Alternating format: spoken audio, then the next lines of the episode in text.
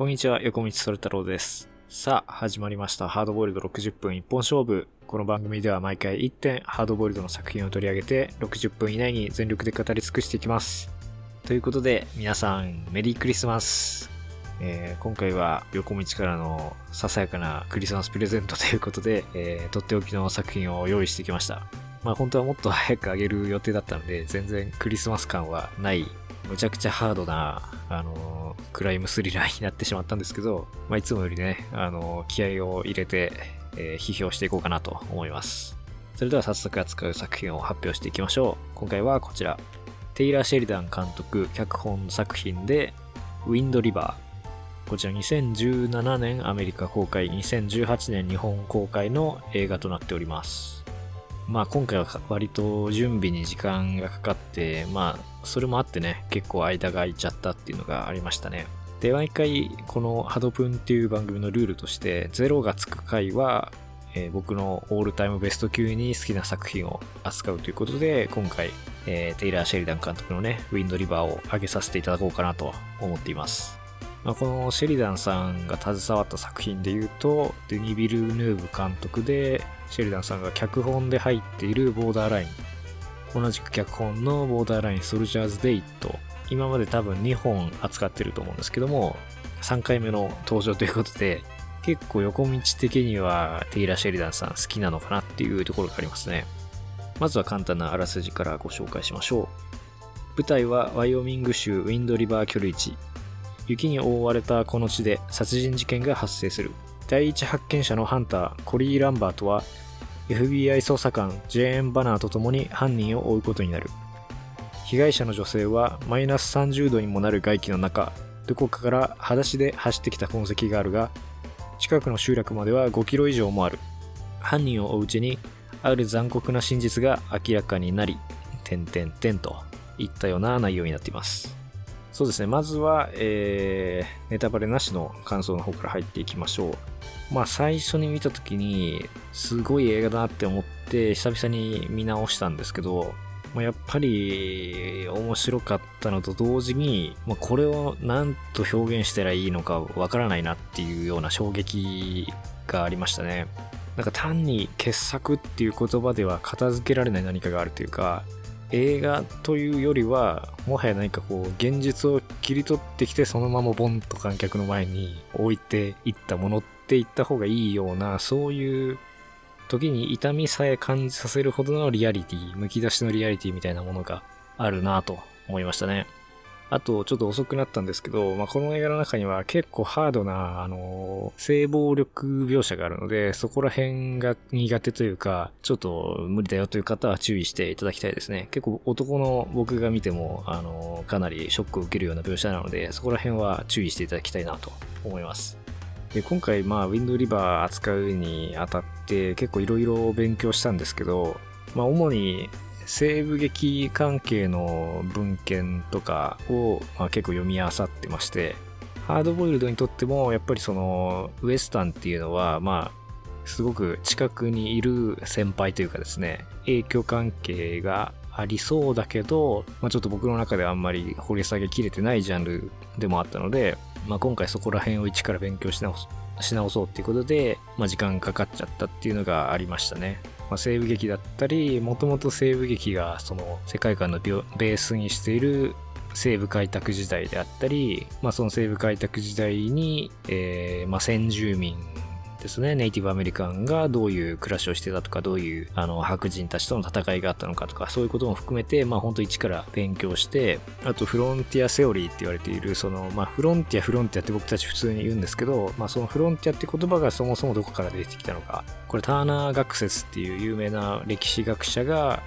19世紀末に、えーまあ、フロンティアっていうものがアメリカ人特質を作っているみたいなあの論文っていうかまあそういう発表をしてそれがあの西部劇にも非常に影響を与えてるし、まあ、もっと言えばアメリカ人とは何かみたいなそういう言説全てに結構影響を与えている非常に大きい学説でいろいろ批判もあったりとかするんですけど、まあそういうことも含めて、本当にゼロから勉強して、あのやっぱり基本が大事だなっていうことも、あの、今回思いましたね。あのー、まあ、ウエスタンでね、名作とされるようなものも、まあ全然まだまだ見切れてないんですけど、いくつか見て、あ、クリント・イーストウッド映画ってこんな面白かったなとか、そういう今更会みたいなところも、あのー、勉強して結構面白かったですね。で、ちょっとウィンドリバーから離れちゃったんで、元に戻りますと、1回目はまあそういうわけで僕はウエスタンの文脈はあんまりピンときてなかったんですけど、2回目見た時に、だいぶウィンドリバーあの西部劇っぽいんだなっていうところを感じまして、まあ、ネオウエスタンって呼ばれるジャンルがあるんですけど、まあ、これも定義がはっきりしない言葉で基本的にはまあ0年代以降の現代を舞台にした西部劇風の作品についてまあ言う言葉でジェームズ・バーン・ゴールド監督の「ローガン」っていうあの X メンのねウルヴァリンを主人公にした映画だったり、まあ、このテイラー・シェリダンの「ウィンド・リバー」だとか、まあ、他のいくつかの作品が挙げられることが多いんですけどそのネオウエスタンの代表作として、まあ、そう言われるのもなんとなくわかるなっていう気がしましたね。まあ、脚本は非常にシンプルで研ぎ澄まされていて説明は最低限ですよね。しかし、言葉少なに語られるセリフの裏にですね、まあ大きなその感情、まあ特に喪失感だったりとか、そういう負の感情と、まあそこにつながるその一人一人のキャラクターの長い人生、今まで歩んできた人生のその時間みたいなものがしっかり感じられるっていう作りになっていて、まあ、ヘミングウェイのね、有名な氷山理論っていうのはありますけど、表面にちょこっと出てるもので、まあその水面下にある巨大な氷山を連想させるんだみたいな、あれを思わせましたし、まあ、この映画、あのウィンドリバー居留地っていうね、そのネイティブアメリカの住んでいる場所っていうのが舞台になっていて、まあ、そこら辺も結構重要なモチーフになってくるんですけど、まあ、ネイティブアメリカンの歴史についてのアプローチっていうのも結構その氷山理論っぽいっていうかですね、まあ、すごく踏み込んでネイティブアメリカンの歴史についてこういろいろ言及したり批評したりっていうことではなくなんかそこで暮らしている人たちの横顔を通して、こう、しかししっかりまあそこに流れている歴史的な悲しみだったりとか、そういうものをこう感じさせるみたいな作りで、まあそこは非常につつましいスタイルなのかなっていうふうに思いましたね。はい。それでは、えー、ネタバレなしの感想はこの辺にして、まだネタバレありパートには入らずに、えー、ちょっとネタバレありパートで、えー、論じていくための、ちょっと基礎知識的なことをですね、えー、ここでちょっと整理していきたいと思います。今回はですね、まあ、ウィンドリバーをネオウェスタンっていうジャンル的な視点で見たときにどういうものになるのかというか、まあ、どんな風景が見えるのかみたいなことをテーマにやっていきたいなと思うんですけど、まあ、まずネオウェスタンというジャンルですよね。これについてちょっと簡単に説明したいと思います。で基本的にはですね、ネオウェスタンというのは、まあ、現代を舞台にしたウェスタンという風に定義されています。えー、まず、あ、そっか、参考にした資料なんですけど、3本のビデオエッセイ見ました。まあ、ネオウェスタンについてのアカデミックなあの本とか論文っていうのは、まあ、まだあんま出てなくて、ネットのそのテクストとか、まあ、YouTube とか、そこら辺が中心なんですけど、一本論文があったんです。それを、えー、結構丁寧に読みました。それが、スティグレッガーさんの論文で The Inner Frontier Image of the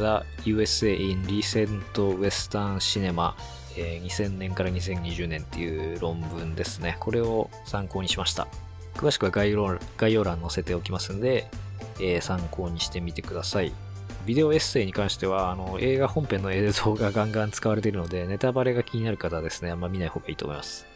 まあ、細かくそこら辺の論文とかでどういうあの議論がされてるかとかっていうのは、まあ、また別の回でやっていこうと思います。まあ、どれも一致してるのは、えー、ちょっと繰り返しになるんですけど、その現代を舞台にしたウエスタンであるというところですね。まあ、そのカウボーイ的なイメージだったりとか、まあ、フロンティア的なイメージだったりっていうのを踏襲しつつ、まあ、めちゃめちゃその西部劇っぽいルックなんだけど、まあ、現代だったり近未来だったり、あの開拓時代を舞台にしたものじゃないっていうところと、まあ、あと共通してるのは、まあ、その伝統的な西部劇が持ってたテーマへの批評性とか、まあ、そこそれが失われてしまったことへのノスタルジーだったりとか、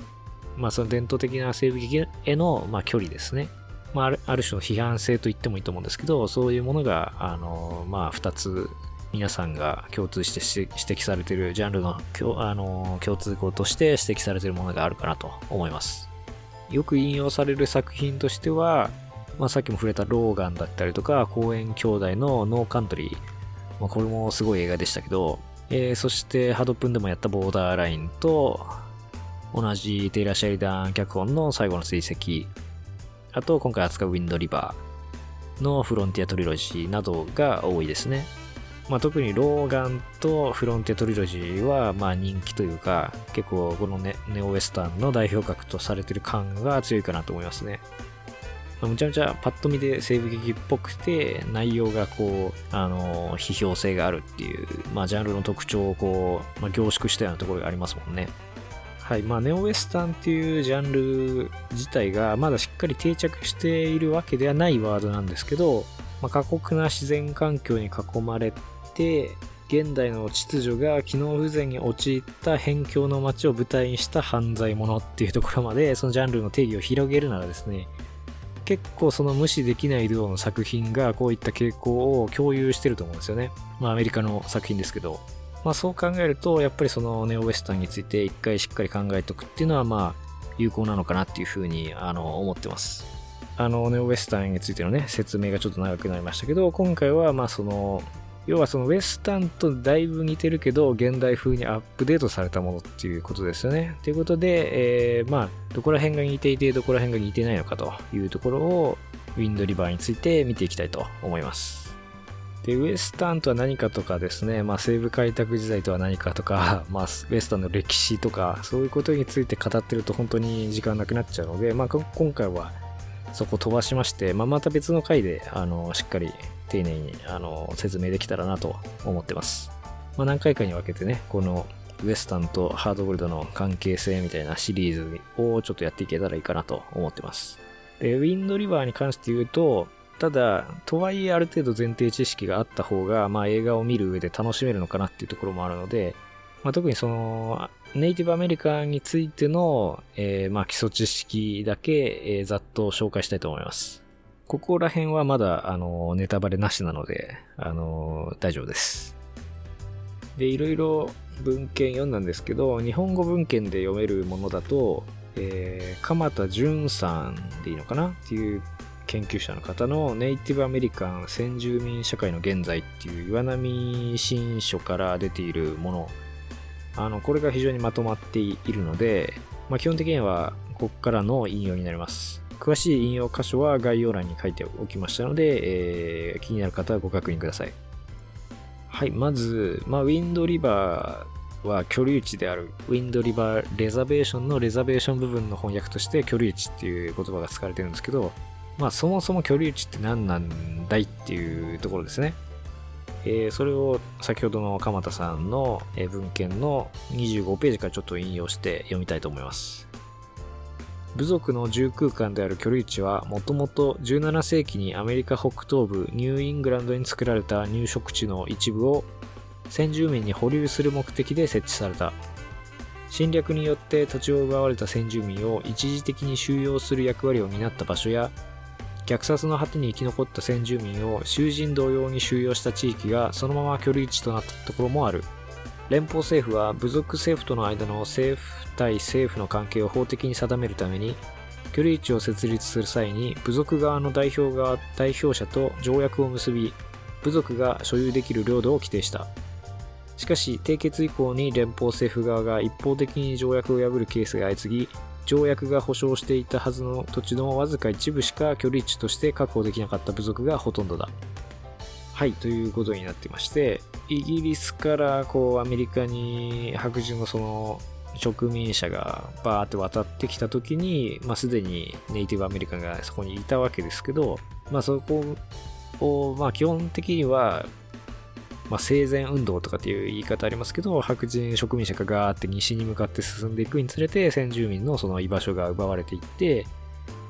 まあ、とは言ってもどっかに進まなくちゃいけないっていうんで、まあ、その連邦政府側が居留地っていう土地を用意してここに住みなさいよみたいな感じで追いやったっていうことですね基本的には。でそれが期限になっていてまあ未だに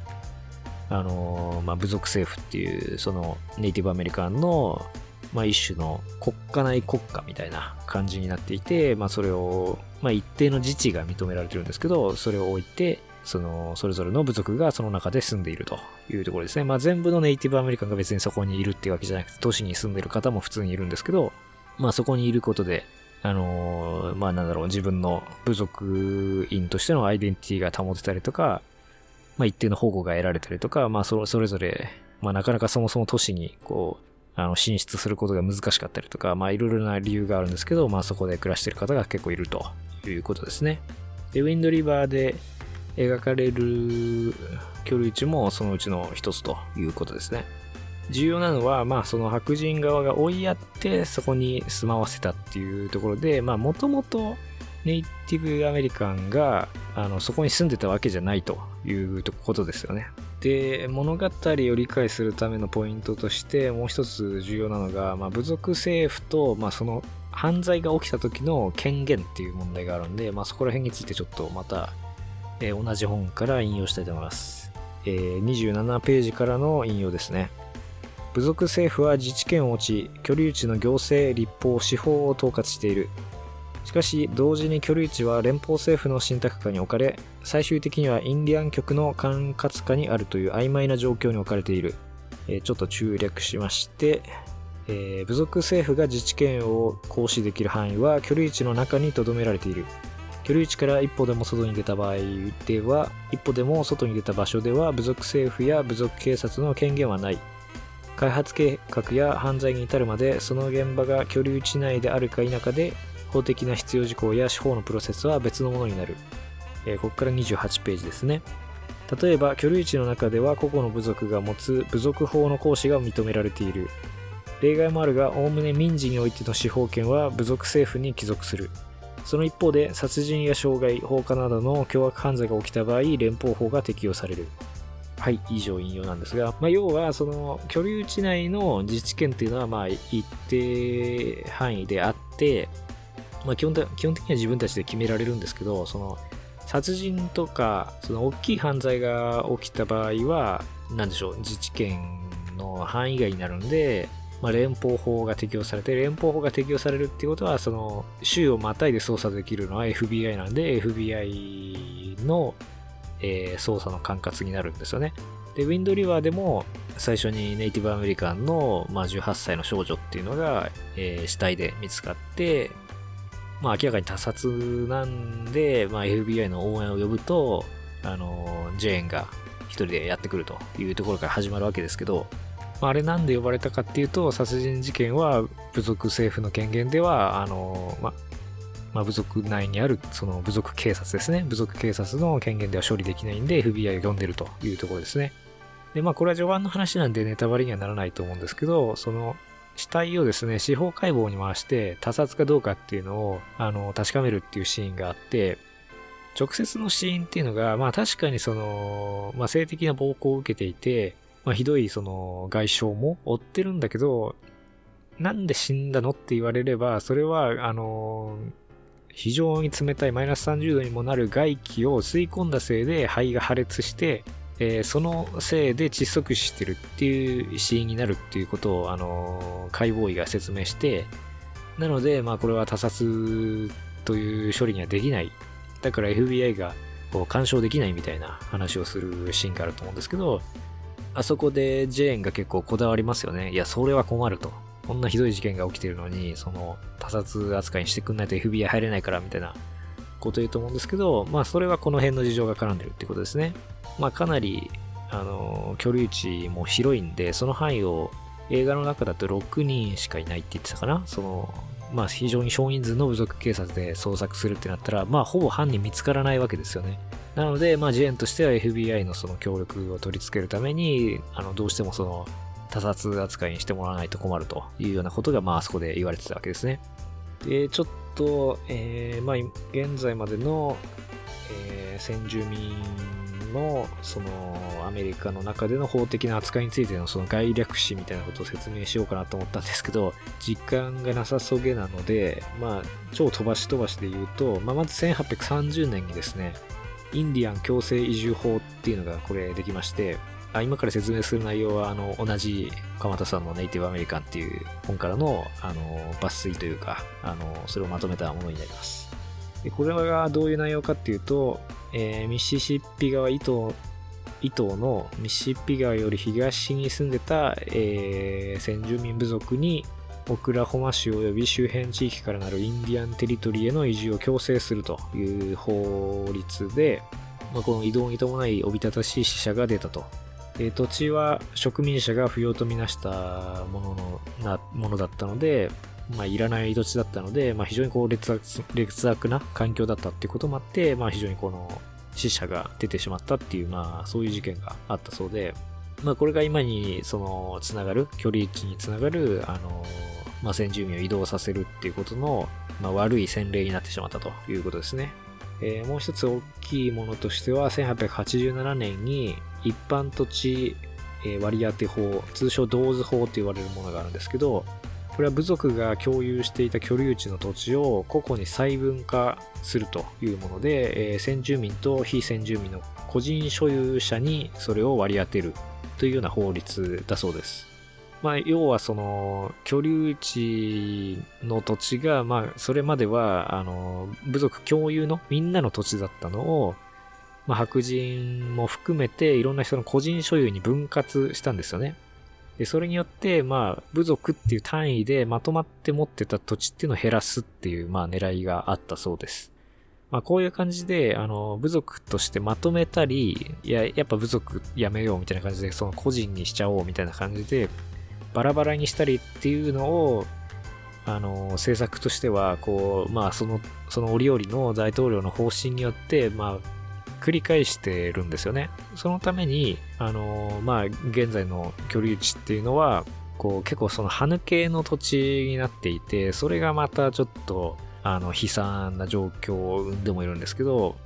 まあ、こ要はこっからここまでがあのウィンドリバー居留地なんだけど、その中には個人所有、ここは個人所有の土地、ここは政府の土地みたいな感じで、こう、飛び地がたくさんあるんですよね。それが、まあ、いろんな政策を繰り返してきた果てに、あの、そうなってしまったというような背景が、まあ、あるそうです。で、それがですね、まあ、中盤の方で、えー、まあ、一つ、あの、まあ、これはネタバレになるのかな、ならないのかな、わかんないですけど、まあ、映画の中でもそういう、あの、居留地にある、えー、白人の土地みたいなのが描かれたりもしますね。えー、それから、まあ、居留地を取り巻く社会問題についてもいくつかちょっと基礎基礎知識というか、まあ、ウィンドリバー見る上で役に立ちそうかなということを部分的に引用しようかなと思うんですけど、まず貧困問題ですね。について書かれた文章、これは155ページからの引用です。先住民が現在抱える諸問題の多くは極度の経済難に起因している1999年に国勢調査局が行った調査によると25.7%の先住民が貧困層に属しているこの統計によれば黒人過去24.9%ヒスパニック22.6%アジア系12.6%白人9.1%と先住民はどの人種よりも貧困に瀕している割合が高い全米人口の平均12.4%と比べてもその約2倍であるがこのような統計の数値は都市部などで生活する先住民をも含んでおり居留地人口だけで見ると貧困層の割合はさらに高くなるというふうに、えー、書かれていて、まあ、かなり経済的に厳しい状態に置かれているということがわかりますね。まあ、あと映画の中ではドラッグディーラーが距離値の中に入り込んだりだったりとかっていう問題も扱われてますが、そこら辺も、えー、この辺、本の中に書かれてますので、えー、詳しくはご参照ください。それから同じ鎌田純さんの別の著作で、癒されぬアメリカ、先住民社会を生きるっていう、これ非常に素晴らしい本で、あの、亀田さんの人生模様とかもわかる素晴らしいノンフィクションだっただったんで、あの、ぜひお勧めしたいんですけど、これの中で、46ページから47ページで女性への暴力、居留地における女性の暴力みたいなことが書かれているので、ここもちょっと引用したいと思います。アメリカ国内での先住民女性の暴力も熾烈だ。2007年にアムネスティ・インターナショナルが発行した報告書によれば34.1%もの先住民女性が生涯のうちでレイプの被害に遭っている。およそ3人に1人の割合だ。白人女性の場合、レイプした加害者は白人男性が半数以上を占める。その割合は65.1%。同じようにアフリカ系アメリカ人、過去黒人の女性の場合も、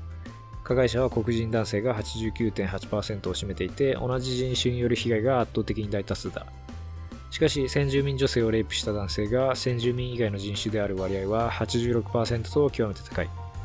そして先住民女性の約半数がレイプの被害に遭った時に性暴力に加え身体的な暴行を受けている。ちなみに他の人種の女性の場合は身体的暴行を受ける被害者は30%と報告されている。ということで、まあ、読んでて辛くなるような文章ですけども、まあそういうような、まあ、性差別と暴力っていうのが絡まったような、あの状況っていうのが残念ながら、距離一の中にはあるっていうことで、まあ、このウィンドリバーの映画の中でも、まあそういうことが描かれてますよね。はい、まあそこら辺が基礎知識っていう感じですかね。それでは、ここから先ネタバレありでの、えー、批評に入っていこうかなと思いますので、ネタバレが無理だよという方はですね、あの、気をつけていただきたいと思います。はい、それではネタバレしていきます。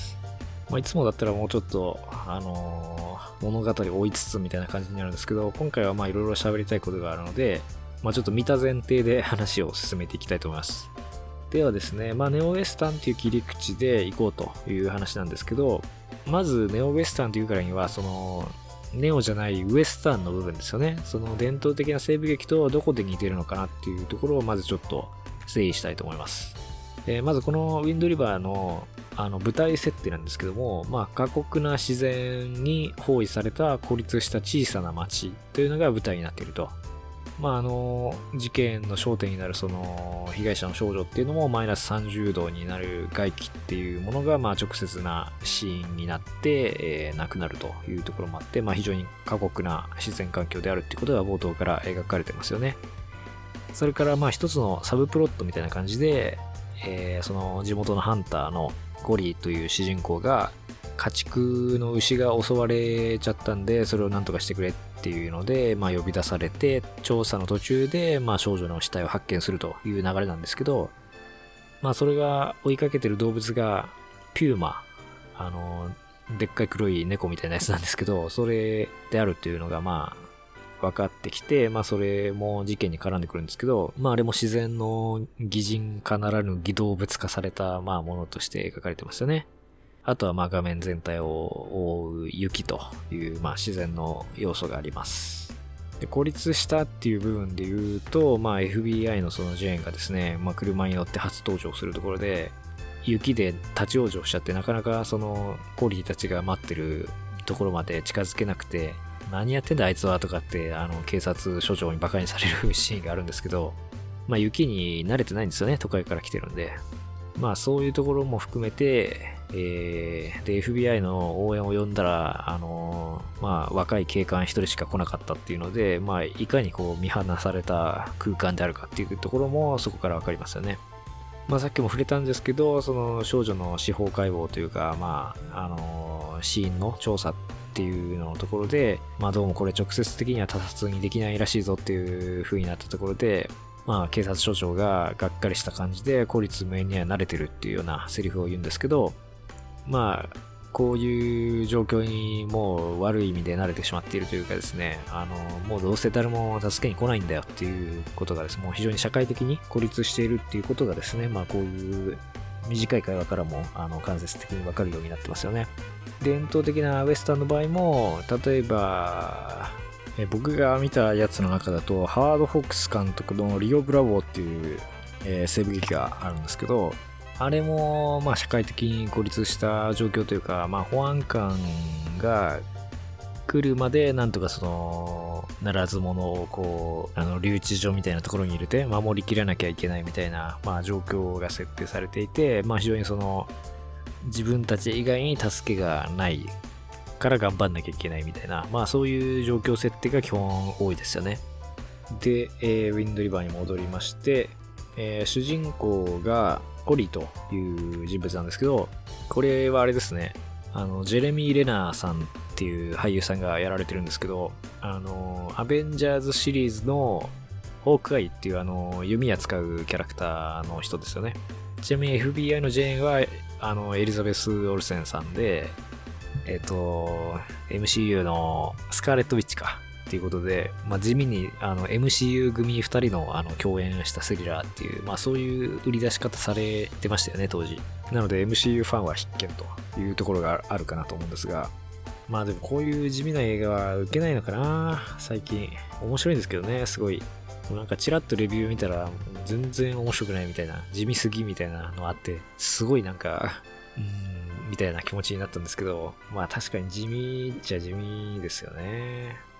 ただそのハードボイルドっていうか犯罪映画とか、まあそのウエスタンっていう文脈からしたらテイラー・シェリダンはもう本当宝のような存在なんですけど、な、なんでそんな評価の乖離が生まれてしまってるんだろうっていう気もするんですが、まあ頑張ってその面白さを伝えていこうかなと思います。で、そのコリーの主人公がですね、まあ白いテンガロンハット的なやつを被ってるんですよね。で、まあ、めちゃくちゃ、あのウエスタンのガンマンっぽい格好なんですけど、あの、白い帽子は前任側のガンマンの象徴で、で、黒い帽子をかぶってるのが悪役っていう、そういうなんかその西部劇のイコノグラフィーがあるらしくて、まあ、敵が黒い帽子かぶってなかったですけど、まあ、その白イコール善玉っていうところも、あのまあ、ちょっと伝統的な西部劇っぽいのかなと思いますね。まあ、で、このハンターが、まあ、その自然保護局って言ってたかな、まあ、っていうところで働いていて、あの、まあ、野生動物がこう襲ってきたりしたらみんなを守るみたいな、まあ、その仕事をしてるんですけど、まあ、狩人ですよね。で、その狩人であるっていうところが、まあ、結構そのミソなのかなって思ってるんですけど、そこら辺はまた、えー、後ほど説明したいと思います。まあ、あとその孤立した街が舞台っていうところとも被るんですけどその法的な拘束力っていうのがほぼない無秩序状態で物語が進展していくというところもまあウエスタンとの共通点ですよね一言で言ってしまうとものすごい田舎なんで FBI のジェーンがあの法律について口にしてこう一触即発を収めようとするシーンとかあるんですけどなんか法律というものが本当にその言葉だけのものになってしまうようなそういうまあ辺境の地が舞台っていうか、まあ、テイラー・シェリダンさんの作品はそういうような舞台が多いですよね。まあボーダーラインもそうだし、法律なんじゃいそれはみたいな。犬に食わせろみたいな。そういう話で主人公がみたいなショックみたいな展開がめちゃくちゃ多いんですけど、まあ、ウィンドリバーもその延長線上ですよね。その都会とその辺境っていうものの対比があって、基本はその辺境側の方が世界の真理っていうのを知っていて、まあ、都会人は何も分かってないと。で、その都会の側に女性キャラクターが配されてるっていうのもボーダーラインとまあ似てますけどね。まあ、ちょっと話それましたが、まあ、そこら辺がウエスタンとのまあ共通点というところで、じゃあ違うところはどこなのっていうところを、えー、ちょっと話していきたいと思います。で、今回ですね、まあ、まあ、空間とキャラクターっていう2つの項目に分けて、そのウエスタンとのま比較をしていきたいと思います。はい、まず、まあ、ターナー学説っていうのを冒頭に触れましたが、まあ、フロンティアにおいて、えー、進展する物語であるっていうのが、まあ、ウエスタンの特徴なんですよね。で、フロンティアっていうのは何かっていうと、まあ、実際の歴史学においては結構否定されてるらしいんですけど、まあ、物語においてはですよ。物語においては、まあ西、えー、東から西に向かって、どんどんその、進んでいく空想上のみんなの頭の中にしかない線みたいなのがあって、で、そっから東側は文明で、そっから西側は、まあ、未開というか自然側で、まあ、だから自然と文明を二つに分ける線がフロンティアなんだというふうに、基本的には説明されます。で、えー、ウィンドリバーも、そのフロンティアを舞台にした物語であるっていう風に言えると思うんですよね。まあ自然と文明がぶつかり合う本当に辺境の地っていうのを舞台にして、えー、進んでいく物語だと。まあ、非常に過酷な自然環境がまあ冒頭から書かれていて、まあ、事件のその直接の被害者である、えー、ナタリーっていうキャラクターのまあシーンも、まあ、他殺ではあるんですけど、まあ、最終的にとどめを刺したのは自然そのものなわけですよね。そういうわけで、まあ、人間にとって自然が脅威であるような、そういう環境っていう、まあ、フロンティアっていうのを、まあ、描いているわけなんですが、ただ、やっぱりその、普通の意味での伝統的なウエスタンとは、ちょっとフロンティアの意味合いが違いますね。どう違うかというと、フロンティアにおいては、まあ確かにその、まだまだ文明が未発達な状態で法律の拘束力もなくて、まあガンマンが自分の力で、あの、状況を打開していくしかないというような、あの、設定だと思うんですけど、ただ、まあそれは途中段階だからそうなんですよね。生前運動、西に向かってその文明が進んでいくっていう運動が終われば、その町はまあまあ完全な文明状態に置かれるということがまあ世界観の前提にあって、だからこそ西部劇っていうのは結構その暗いところがあって、まあ、迷路快活なものもあるんですけど、あのー、やっぱなんか映画史において、そう、これもなんか面白いと思ったんですけど、映画史において結構名作とされてる西部劇ってちょっと暗いんですよね。あの、シェーンとかもそうなんですけど、ガンマンが、まあ、文明と自然の境界線上にあるね、そういう街で、フロンティアの街で戦って、勝つ。でも、だんだんだんだんその街も、まあ、文明にその追い尽くされていって、彼がその活躍する余地はなくなっていく。で、最最後、その物語においてガンマンがその街を去っていくっていうパターン結構多いんですけど、まあ、さらなるフロンティアを求めてっていう、イコール、まあ、彼が活躍できる自由を求めてってことなんですけど、その自由は絶対なくなるっていう宿命みたいなものがまああって、で、実際1890年に国勢調査局がフロンティアの消滅っていうのを宣言するんですけど、まあアメリカにはそういう未開の土地っていうのはもうなくて、全部誰かが所有してる土地だということになるんですけど、まあそれってやっぱりそのアメリカのなんかアメリカ人の中そのイメージの中でなんか自由が失われた瞬間っていうかだから西部劇はその個人の自由っていうものをまあある種その賛美するような神話的な世界であると同時にそれは絶対いつか失われるっていうその宿命みたいなものも背負っていてだからどんなに明るい西部劇もなんかどっか暗く僕には映るしあの、まあ、支援とかそういう暗さに対して自覚的な作品も多いですよね。まあ、ワイルドバンチとか、まあ、その、西部劇の終わり、まあ、西部開拓時代の終わりっていうのを取材にした映画が多いのも、まあ、そのためであろうと思われますね。で、ちょっと話それましたけど、ただ、それでも、やっぱその、まあ、ガンマンにとってはそれは辛いことかもしれないけど、まあ、社会全体にとっては、まあ、いい、いいっちゃいい。まあもちろんそ、そこにはその迫害されてる先住民のね、その歴史とかがあったりするので、まあウィンドリバーで、まあまさに暗示されてるようなところですけど、それどうなんだっていうのはありつつ、まあ白人側にとってはまあいいことではあるわけですよね。ただ、ウィンドリバーでじゃあ何が起きてるかっていうと、その逆転現象が起きているわけですよね。同じフロンティア的なその状況なんだけど、こっからこの先、まあウィンドリバーないしその周辺の環境がまあ、文明化されていく、その、なんか都市ができて、こう、栄えていくってことは、まあ、まずありえないだろうなっていうことが、まあ、この映画の中で、まあ、非常に描かれてるわけですよね。例えば、あの、主人公のコリーは、えー、まあ、離婚した妻がいて、まあ、そ、そこの離婚した原因も結構悲しい、まあ、過去が潜んでいるわけなんですけど、彼女が、あの、まあ、ホテルの面接を受けて、まあ、都市、都市に、都会にその移住しようとしている。っていうような描写があったりとか、まあ、その徐々にその人がこう離れていってるっていうことがまあそこで暗示されているんですけど、まあ、だんだんこのコミュニティも持続しなくなっていくのかなみたいなその滅びの香りみたいなのがまあところどころにこう漂ってるんですよね。それってやっぱりその西部劇のまあ根本的にはまあだんだん良くなっていくっていうそのプラスの雰囲気とはやっぱり違うもので、だんだん悪くなっていくっていう、だんだん滅びていくしかないっていう、なんかそういう諸行無常感みたいなものがあって、それを、あの、僕は逆向きのフロンティアっていう風に呼びたいと思います。ウィンドリバーで描かれているフロンティアは普通のフロンティアとは違くて、ぱ文明側から自然側に進んでいくんじゃなくて、自然側から文明側に、その境界線が、まあ比喩的に言えば西側から東側に、あの逆側に進んでいくような、そういう空間なんじゃないかなっていうふうに思いますね。まあ、つまり人間よりも自然の方がはるかに優位に力を持っているというようなことが、まあ、ナタリーがその寒さで死んでしまったっていうことが、まあ、象徴的だと思うんですけど、そういうことも含めて、あとピューマのね、その剣とかも含めて、自然の方が優位にある空間だということができると思うんですよね。はい。えー、で、まあ空間っていう文脈で言うと、まああと都市と自然、あるいはまあ都市と辺境みたいな対比っていうのも一つ重要なものとしてあるかなと思いますね。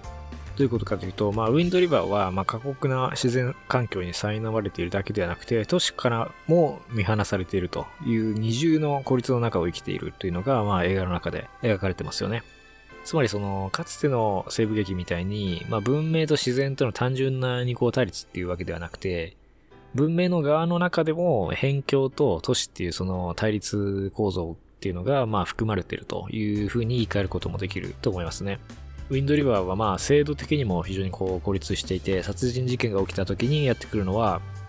まあ、ワシントンからではなく、たまたまラスベガスに出張してきていた、ラスベガスって言ってたかな？に出張してきていた、まあ、ジェーンっていう、まあ、見るからにその若い、あの、経験のなさそうな警官が来るわけです。そこにはですね、まあ人が一人死んでも、あの、応援が一人しか来ないっていう形で、物理的、制度的な都市っていうものの距離が垣間見えますよね。え、それからさっき言いましたけど、まあ、コリの妻は都会のホテルに、えー、ホテルの面接を受けて移住する予定でいると。あと、まあ、この辺は思いっきりネタバレになりますけど、えー、まあ、被害者のナタリーのその回想シーンっていうのが、えー、ま、物語の、ま、後半の方で出てきますけれども、ナタリーがニューヨークだったりシカゴだったり、その白人の彼氏に対して、あの、ウィンドリバーを出てこういう街に行きたいみたいな夢を語るっていう、まあその後の彼女の運命を思うと非常に切ないシーンで、まあこれもすごくいいシーンだなと思うんですけど、まあそういうのをまあ語る、都会への夢を語る一方で彼氏の方はもう都会に疲れてきて、あの、疲れていて、もう外国の田舎町で住み住みたいみたいな、ニューヨークはもう嫌だみたいなこと言ってたりとか、まあそこにも、あの、都会と辺境っていうのの対比があのありますし、まあその伝統的な西部劇とは違って、あの成長する都市っていう、なんか成長ベースで空間っていうものをもう捉えられないっていう、そういう悲しさみたいなものがこの短い会話の中から伺えますよね。で、その彼氏の方がまあ語っている、ちょっと具体的な街の名前は忘れましたけど、まあ元軍人かなんかで、その、なんか軍人時代に派遣されていた外国の街で、まあ中東なのかな？の街で非常に美しい光景を見たみたいな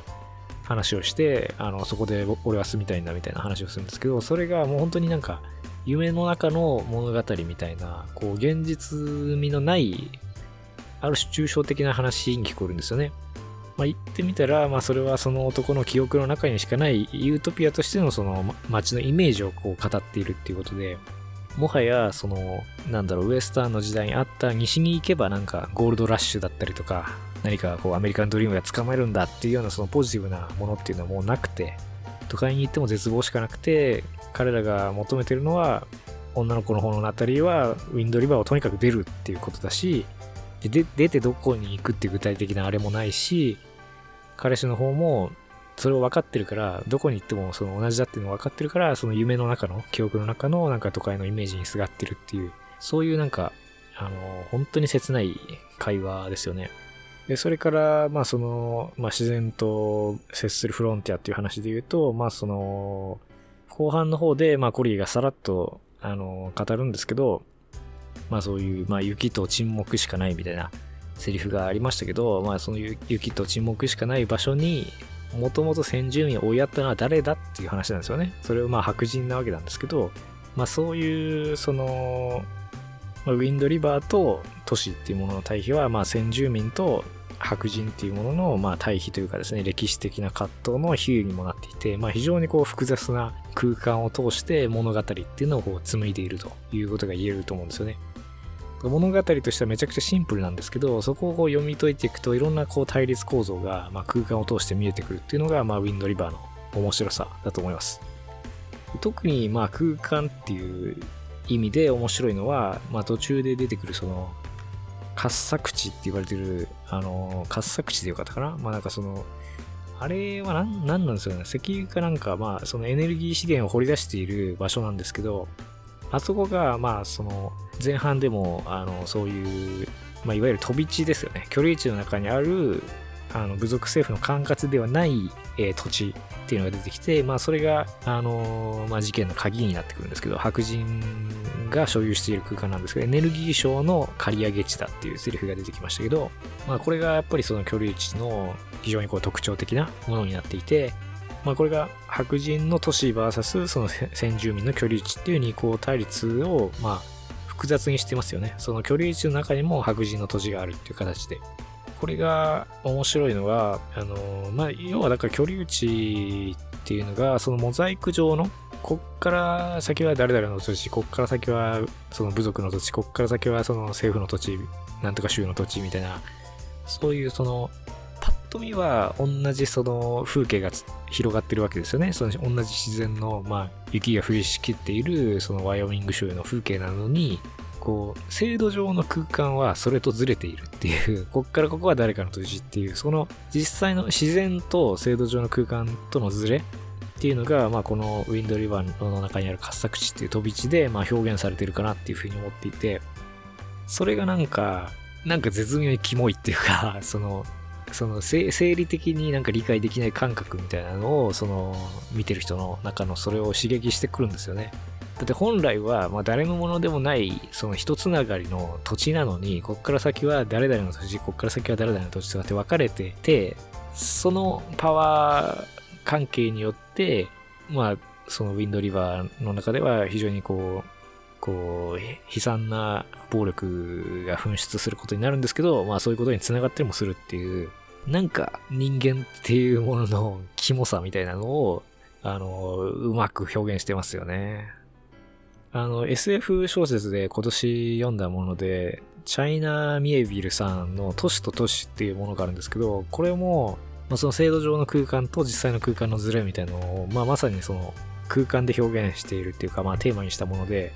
同じ、物理的に同じ環境、あの空間に2つの都市がそのモザイク上に重なって存在するっていう舞台設定の、まあ、ミステリー仕立ての小説なんですよ。そのまさにモザイク状の空間になっていて、恐竜宇宙のような感じなんですけど、で、そこに住んでる人たちは、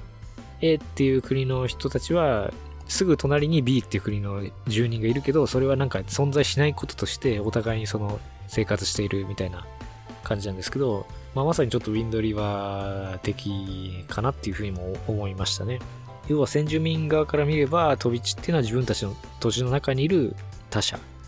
で逆からいれば、その観作地で働いている労働者、白人の労働者側からすれば、辺境の中で自分たちはその孤立しているっていう風な見方にもなって、その厳しい自然に接したフロンティアの中で知らない者同士がま共存しているっていう、そういうま空間になってますよね。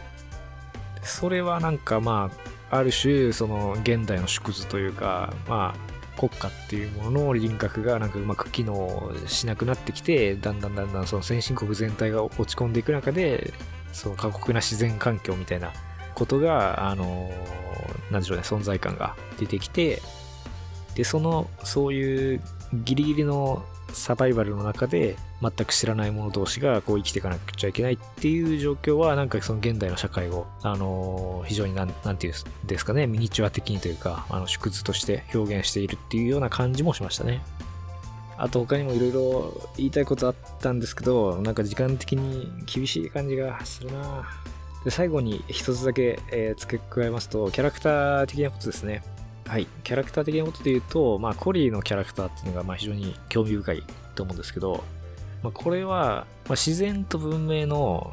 仲介者であるっていうのがあの結構その西部劇の中の主人公像として結構指摘されていることで、まあ、あるいは文化と文化の仲介者みたいな感じであのさっきのインナーフロンティアっていうあの論文の中でもそういう風に触れられてましたけどただじゃあリオ・ブラボーの中のその主人公が自然と文明をその物語上で仲介してるかって言ったら別にそんなしてないんじゃないのっていう気もしていてやっぱその時代が下るにつれてまあ自然と文明をそのなんか仲立ちするっていうよりはまあなんかその先住民と白人だったりとか、まあ荒くれ者と市民だったりとか、その人間と人間の仲介者っていう風にだんだんその西部劇のヒーローっていうのはなっていくと思うんですけど、このコリーはなんか先祖返りするような感じで、えー、まあいわゆるディアスレイヤー、鹿殺し型のその本当にハンターですよね。まあまさにそのコリーはライフルを担いでね、そのピューマを狩る仕事とかをしているわけですけど、人間と人間を本当に仲介するんじゃなくて、自然の中で暮らしてた、山の中に入って暮らしてた、そういう本当に初期の初期の西部劇のキャラクター像にあの戻っていってるんじゃないかなっていうふうに思ったんですよね。で、その deerslayer っていう言葉で言えば、まあハードボイルドの文脈で言うと、あのロバート・ B・ パーカーがボストン大学だっけな？のその博士論文で、えー、書いたハメットとチャンドラの私立探偵っていうまあ、論文をベースにした、まあ、後に出した単行本があるんですけど、その中の論文で、自然の中に分け入って自由を謳歌する孤独なハンターとしてのそのディエス deerslayer っていうのを、まあ、アメリカ文学の規定においてでその伝統の中にハードボルドの探偵もつながるということを論じてるんですけどまさにこのネオウエスタン的な、まあ、ウィンドリバーっていう、まあ、新しい映画においてそういう本当に古いアメリカのその伝統的なアーキタイプというか、まあそういう、なんでしょうね、神話的な人物像みたいなものに帰っていっているっていう感じがしましたね。なぜかというと、まあ、コリーは、じゃあ何と何を仲介してんのって言った時に、なんかその白人と先住民を別にそんなに仲介していないっていうところがあって、あの、まあ要所要所で、まあ彼らのその話を聞いたりとかっていうのはするんですけど、コリーがメインでしていることっていうのは、その、スノーボモービルの跡だったりとか、その雪について足跡をトラッキングするっていう、まあこれもトラッカーとかって言いますけど、まさに狩人的な初期の西部小説である開拓民たちとかにに出てくるナティ・バンポーっていうキャラクターがいるんですけど、まあ、ナティ・バンポーみたいな、その狩人がやってるようなことをこの映画の中でやってるわけですよね。言い忘れましたけど、そのディアスレイヤーっていうのもこのナティ・バンポーシリーズのえー、一作のタイトルで、ロバート・ビー・パーカーもナティ・バンポーについて結構詳しく論じてますね、論文の中で。僕も今回、まあ、猛スピードでなんで、まあちょっとゆっくり読めなかったんですけど、開拓者たち読んで、まあ結構面白い、あの、面白いっていうか、まあ今の小説の感覚とはちょっとやっぱ19世紀の作品なんで、1823年かな ?19 世紀も前半の小説なんで、だいぶ違うんですけど、まあでもそれなりに面白かったですね。でもやっぱ読んでみて、その後の、まあ、映画中心で西部劇っていうのは、その歴史上、こう、イメージを作っていくんですけど、その映画化された西部劇とは、またやっぱちょっと違う感覚を持ってるっていうか、なんか本当自然と文明のその仲介者っていう言葉がしっくりくるような、なんか白人とも仲悪いんですよね、ナティー・バンポーは。ナティー・バンポーが開拓者なのかなって思うとそうじゃなくて、そのナティバンポーは単に森の中で狩りとかをして、あの、ネイティブアメリカンの相棒がいるんですけど、そいつと一緒に楽しく暮らしてたいんだけど、後から植民者たちが入ってきて、いろいろその乱獲をしたりとか、まあ自然を壊すと。で、法律とかを勝手に作ると。それによってナティバンポーがあの、狩り禁止の時期に鹿を撃っちゃって捕まるっていうのが、まあ、開拓者たちの主なメインプロットなんですけど、でずっとナティーバンポーが、なんでこんなことになるんみたいな、その、愚痴ってるのがすごい面白くて、俺はお前らなんかが来るのよりずっと前にこの森にいて狩りをして不要な殺生はせずあの一人で楽しく生きてたのになんで後からお前らが法律とか言って俺を捕まえるんだみたいなずっと文句言っててなんかその本当に初期の1823年の、まあ、ダイムノベルが1860年代にその流行り出すんで、あの、安価に買える、その、まあ今でいうペーパーバッグみたいな感じなんですけど、それが流行るよりもさらに前に、まあ出た小説なんで、その時点で、なんか、あ、もう、開拓、なん、なんでしょうね、一つの幸福な時代が終わるんだ、みたいな、その、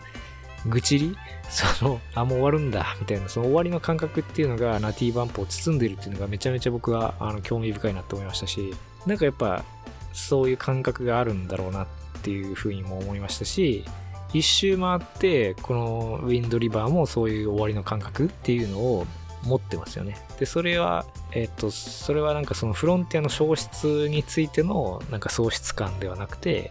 そもそもなんか生きてる場所がなくなっちゃうみたいな、その自然の側に押されて、どんどんその文明サイドの生き残る場所がもうなくなっちゃうみたいな、そういうなんか、また違う喪失感になってるのかなっていう、そこも面白いなって思いましたね。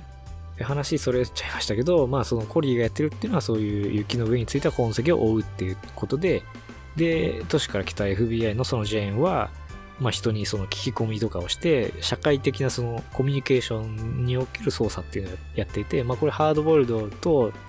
あの、ウエスタンとの操作方法の違いっていう風に考えても、まあ面白いかなっていう気もするんですけど、いやコリーは基本はまあ聞き込みとかしないわけで、まあ全部任せてんですよね、ジェーンに。でも、重要なその情報は全部コリーが、その、自分のハンターとしてのスキルで見つけるっていう、そういう作りになっていて、まあ、まさに本当にディアスレイヤー型の主人公だなっていうふうに思いますね。えー、ちょっと今までのね、議論を整理したいと思います。えー、空間的にはですね、まあさっき逆向きのフロンティアって言いましたけど、文明から、えー、自然への方ではなくて、えー、自然から文明への方に逆向きにフロンティアがこう進むような、そういう交代する空間の中で展開される物語だと。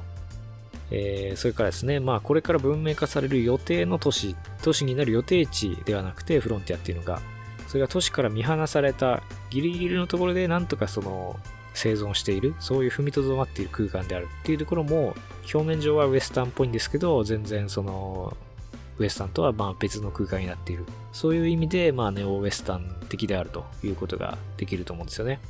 で結局、なんでそういうのが、まあこれはウィンドリバーに限った話ではなくて、そういうなんか、まあ、限界状況にあるみたいな、その空間を舞台にした、まあ、物語増えてると思うんですけど、まあこれ理由はよくわからないんですけど、から僕ははっきりしたこと言えないんですけど、仮説としては、やっぱりなんかその、アメリカっていう、まあ、この現象がアメリカを中心に起きているとするならばですけど、まあ、アメリカっていうものについてのなんか輪郭っていうのが保てなくなってるのかなっていう気がするんですよね。まあ、特にフロンティアトリロジーに関してはまあそういうことは言えるかなって思っていて、ボーダーラインはその国境、まさに国境ですよね。国のその輪郭線をめぐる物語で、それがまあメキシコとの間であやふやになっているという話なんで、やっぱそのアメリカっていう国がもはやその中心ではない。で、その輪郭部分もなんかその保てなくなってきているらしいというところの不安みたいなものが、やっぱりこういうネオウエスタンのその舞台設定の背景にあるまあ、精神性なんじゃないかなっていうふうに思うんですけど、ただこれがまあ一過性のものなのか、まあ本当にその中心的なものになっていくのかがちょっとまだ読めない部分はあるんで、まあはっきりしたことは言えないですけど、まあこのジャンルがやっぱりその現代の観客に支持される部分っていうのはそういうその心情っていうのに重なるからじゃないかなっていう気がするんですよね。なので、まあ、非常に狭い空間を舞台にした辺境の物語なんだけれども、あのどっかその普遍的な部分がある。やっぱ先進国全体が落ち込んできてるわけなんで、どの国もその一言でいれないというか、まあなんか中心ではいられない。そういう心情になんか寄り添うものになってるのかなっていう気はしてます。わかんないですけど。それからキャラクターの側から見ると、まあ、理解し合えない他者同士っていうのが一つの空間の中に共存している。で、先住民というですね、あのネイティブアメリカンという取り残された他者というのが大きくクローズアップされていて、まあ、そこに、えー、主人公だったり、まあ、作り手っていうのも共感的なんだけれども、と同時に彼らの本当の苦しみはわからないっていうような、まあ、その割り切りというか、